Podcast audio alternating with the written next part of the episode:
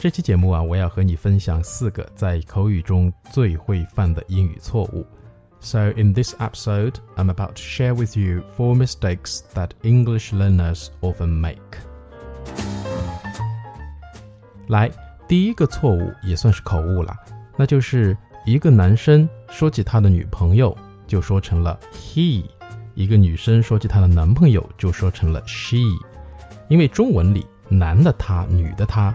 甚至动物的它都是 t 啊它发音是一样的，但是在英语里呢，就是 he、she 和 it。女人的 s h e she 比男人的 h e he 多了一个 s，发现了吗？说明啊，每个女人都在追求 S 型身材。当然了，现在有些摩登男的身材比女人还要 S 型，这脸的前凸后翘。好家伙！当一个男生说他的女朋友变成了 he，一个女生她的说她的男朋友变成了 she，我们可以大方的说，All right，that's fine with us。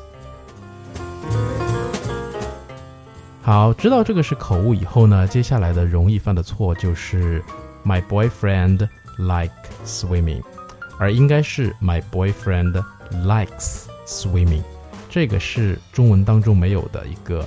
特定的语法现象就是第三人称单数的动词的一般现在时情况要加 s。这句话比较长，我把它分开来说啊，是英语里动词遇到第三人称单数，而且是一般现在时的情况要加 s。这里是中文没有的，所以要注意。那什么是第三人称呢？就是你我之外的他。说他是谁？它这个单数，因为受到母语中文的翻译习惯，我们通常会把中文场景里的“请”说成 “please”，但这个没有错啊，没有错。但是在英语中呢，有不同的场景的用法。比如说啊，我们请客吃饭，汉语里说的是“请用餐”“请用茶”“请慢用”，那我们会很自然的会说 “please”。而英语当中呢，会说 enjoy 这个词，就是享受、享用。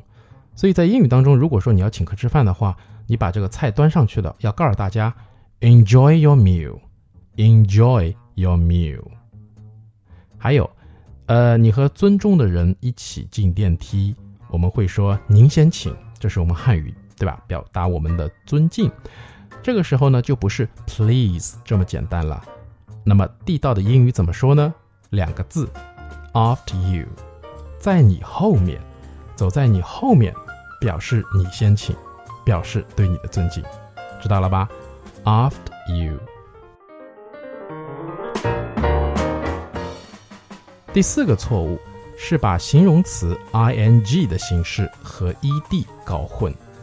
比如说啊，你现在为什么要听我的节目呢？哎，无聊啊。我无聊呗，所以听听。行，如果我的节目能帮你打发无聊，又让你学一点点英语，那我也很开心。回来说，我很无聊，是 I'm boring 还是 I'm bored？这个呢，话得分两头说。如果啊，你现在没事儿做，无聊，那就是 I'm bored 加 ed 的形式。但是如果你本身就是个无聊的人，你经常跟朋友聊天，聊天聊着聊了就会把天儿给聊死了。Sorry。You are a boring person。你这个人本身就超无聊，没人愿意跟你做朋友。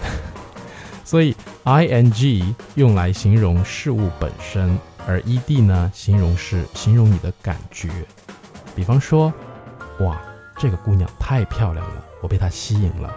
I'm fascinated，加 ed by her。所以她本身是一个很吸引人的姑娘，对吧？So she is a fascinating。Go，啊，加 i n g，OK。那这期节目呢，就先在这儿告一个段落。下期呢，我会继续和你分享有用的英语干货表达。So much for today's program. Thank you for listening. Bye bye.